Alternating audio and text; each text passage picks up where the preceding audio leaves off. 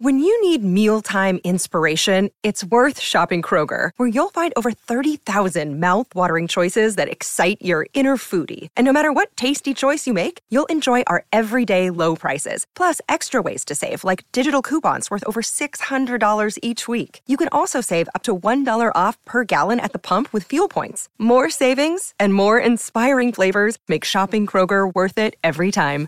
Kroger, fresh for everyone. Fuel restrictions apply. With threats to our nation waiting around every corner, adaptability is more important than ever. When conditions change without notice, quick strategic thinking is crucial. And with obstacles consistently impending, determination is essential in overcoming them. It's this willingness, decisiveness, and resilience that sets Marines apart. With our fighting spirit, we don't just fight battles, we win them. Marines are the constant our nation counts on to fight the unknown. And through adaptable problem solving, we do just that. Learn more at marines.com. All right, Sal Capaccio, Matt Bove here. It's always game day in Buffalo. It's going to be game day on Sunday in Baltimore.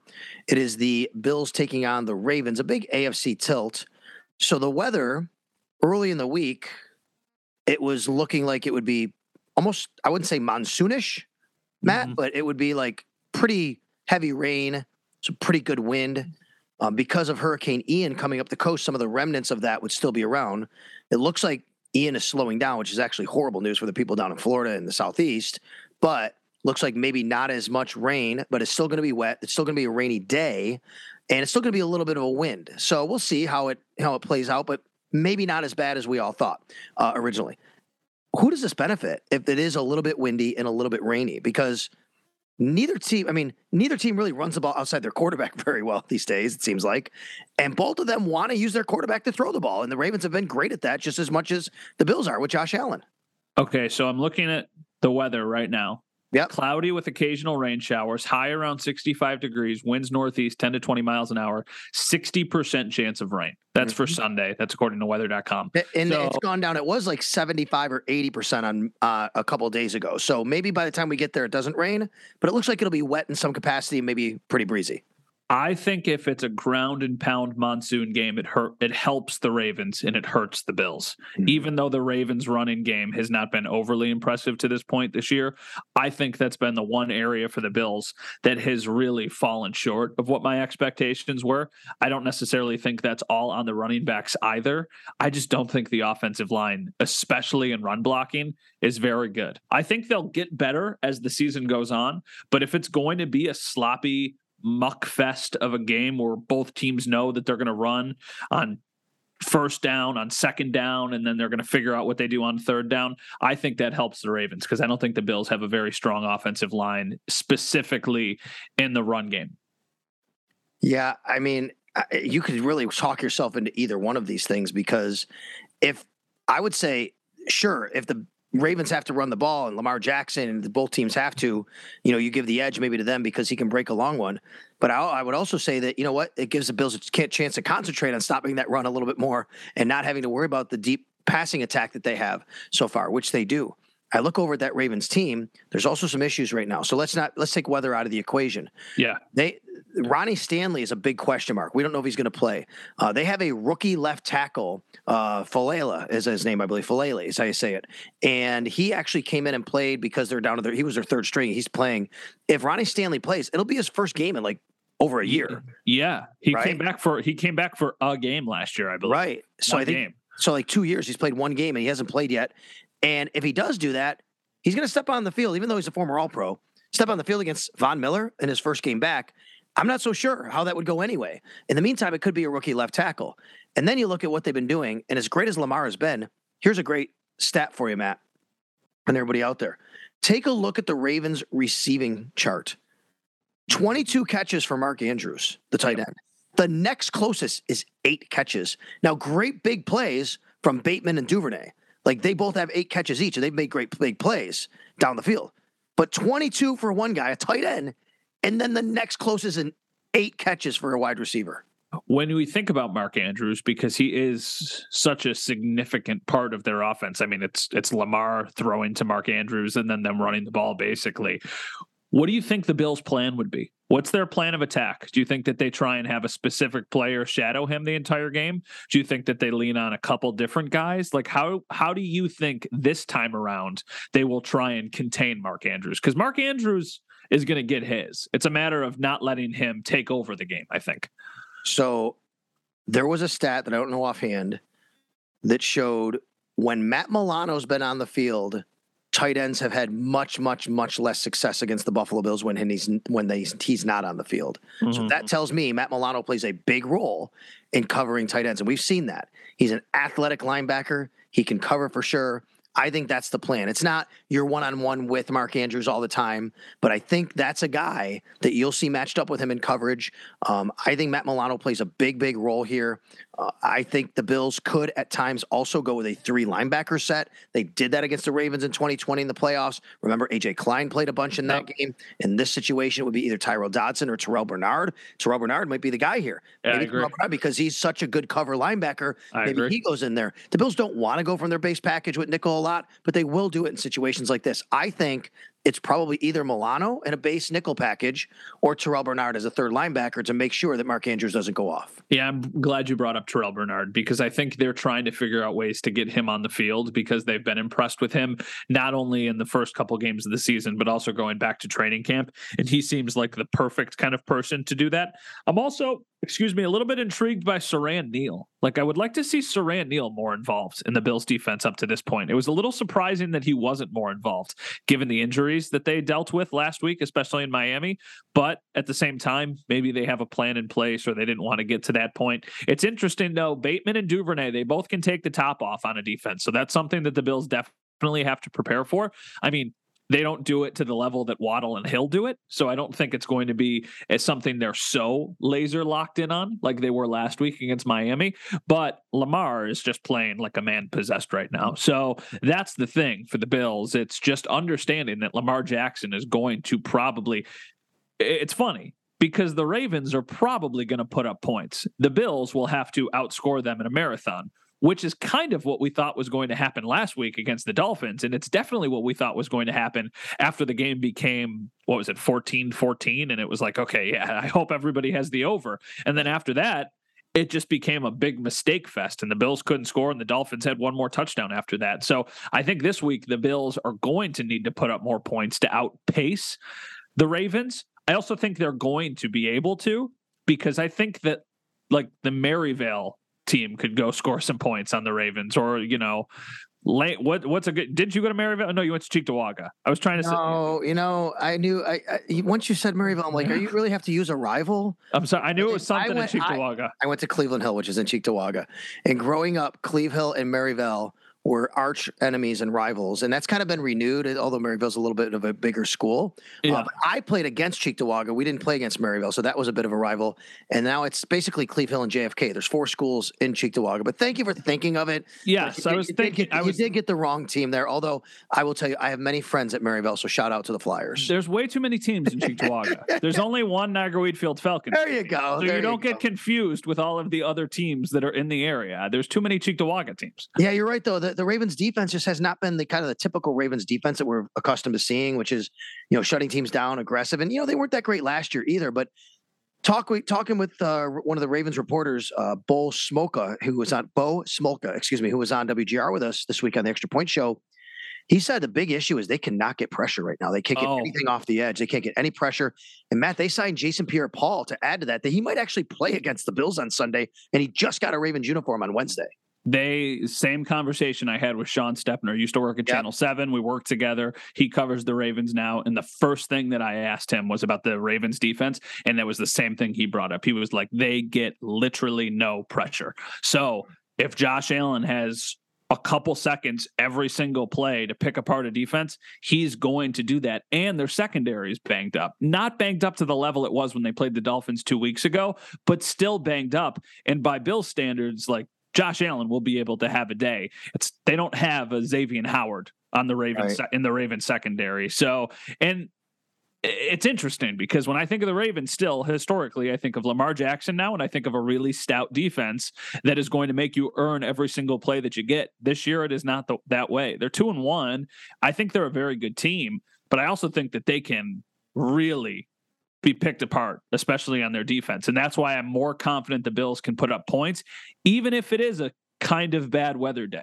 Because it, if it's not a monsoon, they'll still be able to throw the ball. They sure. might not be able to throw it 60, what was it, 62 times, 63 right. times like they did against the Dolphins on Sunday, but they'll still be able to throw the ball and they'll still be able to put points on the board. Yeah, they do have Marlon Humphrey and Marcus Peters, but it just seems like even those players right now aren't necessarily playing at the level. And I know they've been a little bang, banged up as well. But speaking of banged up, let's go through the Bills' injury report, Matt, because um, it's lengthy, it's long, it's lengthy, yeah. and there's some things we kind of have to kind of go over and discuss here and what you think about what's going to happen. So, five players on Wednesday, like we said, we're talking here, recording this on Wednesday. Things can change on Thursday and Friday.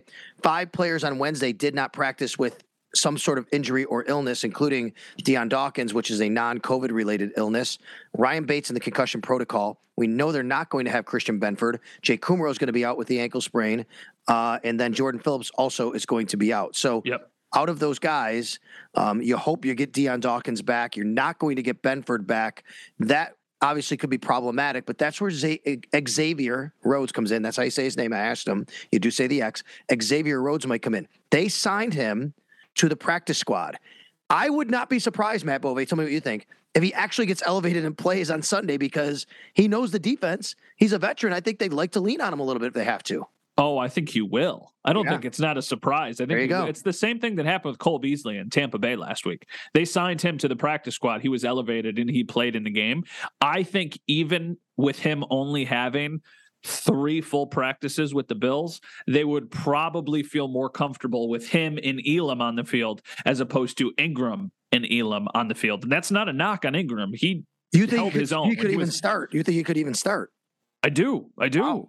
Yeah, I mean, I mean, is it? What do you think? Is it more likely that Ingram plays or that Rhodes plays? It's a good question. I think Ingram played pretty well when he went on the field last week, but yeah, I mean, I don't know. It's a good question. I haven't really thought about that. I've assumed that he would get elevated and just be there as kind of like, okay, we have a veteran we can turn to.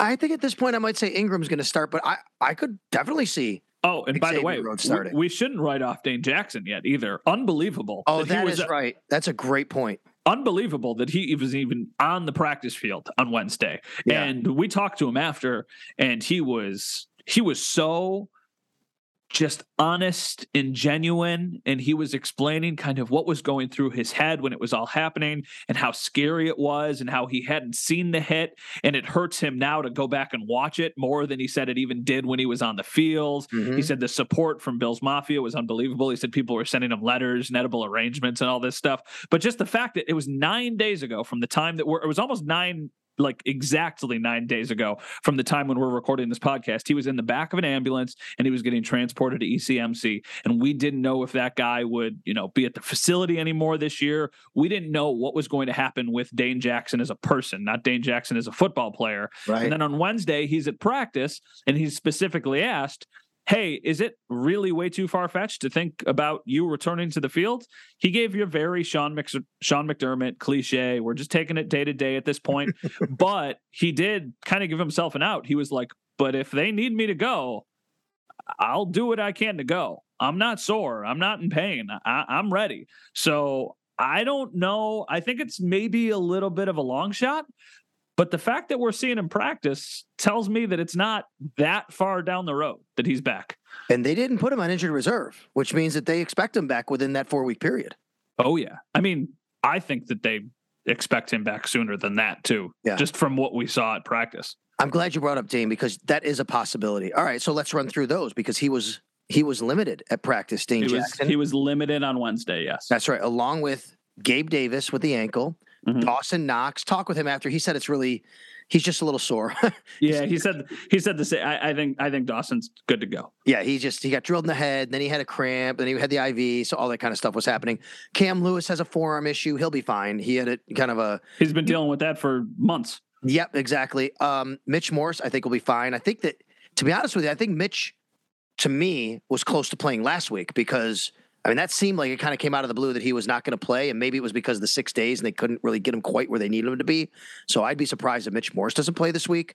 Um, the new guy, Justin Murray, people are like, why'd they sign a guy that's got a hurt foot, dude? He was limited yeah. already. Well, I think there was an injury settlement why he got released anyway, and I think he has a bit of an injury that he's going to recover from, but they wanted some more depth. So that's why they signed him. Doesn't mean mm-hmm. he's going to play this week, but they feel like they can use him. Ed Oliver, we talked about, he's limited. Jordan Poyer, what do you think about his chances? I think he's going to play. Okay. I think based I think based off of practice, just kind of an educated guess, I think Jordan Poyer is going to be on the field on Sunday. All right, so let without Jake Kumerow, are we assuming Khalil Shakir gets a jersey? Do you think they could elevate Isaiah Hodgins? Because if we talk about elevating um, Xavier Rhodes, that's one. You would get two. You get two guys to elevate every week. Is Isaiah Hodgins a candidate to be elevated, or do they not need to do that because of Khalil Shakir? What about Tavon Austin? I thought about this. I don't think so because Tavon, I think you would do that if you needed a return man, and they don't. I agree. And I think that he's probably more similar to McKenzie and Crowder than he is to what Jake Kumerow brings. And that's why Hodgins is an interesting name because he is more of a boundary play. I think that they would be more likely to start Shakir than to elevate Hodgins from the practice squad because Agreed. there's a reason Shakir made the team and yes. Hodgins didn't. Could you so see think, both? Could you see both happening? Him Shakir getting a jersey on game day and elevating Hodgins even if he doesn't dress, which has happened as well?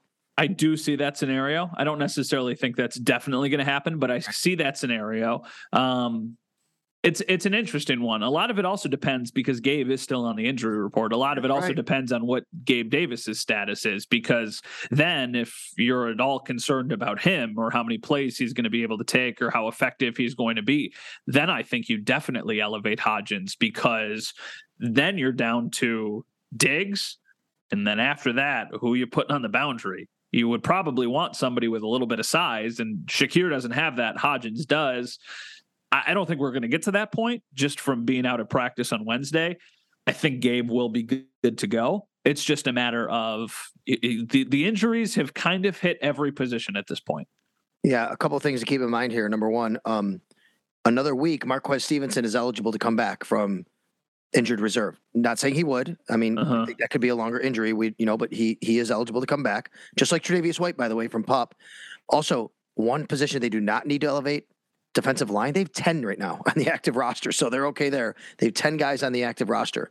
And then finally, before we move on and take some questions, do you know what Tavon Austin's job is this week? I'm guessing is he the scout team quarterback? He is Lamar Jackson. That's what I figured. I figured they just put a red eight jersey on him and just let him run around and lose his mind and throw if he can. I don't know, right? he just, probably can. Just be Tavon Austin, man, because you can be Lamar Jackson. Doesn't it make sense though, right? If you looked on the roster and I said, "Tell me the one guy that could simulate Lamar Jackson trying to run the ball, trying to simulate him," I think you'd point to Tavon Austin. That's fun. That is cool. I mean, I know that like McKenzie has done it in the past as yes. well. Ray so Ray McCloud did it. Ray Ray McCloud did it. So uh, uh, Lamar Jackson is playing like a man possessed right now. He's playing yeah. like a different level of Lamar Jackson than I think a lot of us have ever seen or have seen since his MVP season. They've done a good job though in the past against him. They've done a fairly good job. Uh, uh, you know, it was an outstanding job in the playoff game. And even in the game in 2019, they did a pretty good job. The Bills had a chance at the end of that game, and it seemed like the Ravens that year were just out of this world good. So I think they'll have some things kind of schemed up to make it a little bit more of a difficult day for Lamar Jackson. This game's an interesting one. We'll talk about it at the end of the podcast. I, I think a lot of Bills fans are really, really concerned about this game. And I get it because Lamar is that good of a player. It's just a matter of can the Bills win a track meet and are the Bills better at a lot of other positions? And we'll address that at the end. All right. We'll definitely do that. And by the way, last time they played, I mean, the first two times, Sean McDermott's only faced Lamar Jackson twice as a head coach because Lamar came in the league in 2018 and Sean McDermott was already a head coach in Buffalo. 20 carries, 73 yards. That's a really good job. Way carries, 73 yards. You're right. But didn't he play in his season debut in 2018 in that blowout? As a starter. I'm sorry, as a starter. Yes, you're, yes, yes, you're right. You're that right. Might, you're right. Way to correct me. That's okay. No, eh, you're you're right. But I do remember because that's also we saw Josh in that game. Yes, he has played him three times. Lamar has started twice against Sean McDermott. He okay. came in. He came in in that late in that game. In 2019, the Ravens came to Buffalo and won, and in 2020, the Ravens came to Buffalo in the playoffs and lost. In those two games, 20 carries for 73 yards. The Bills did a very nice job on Lamar Jackson. Let's get to some questions, Matt.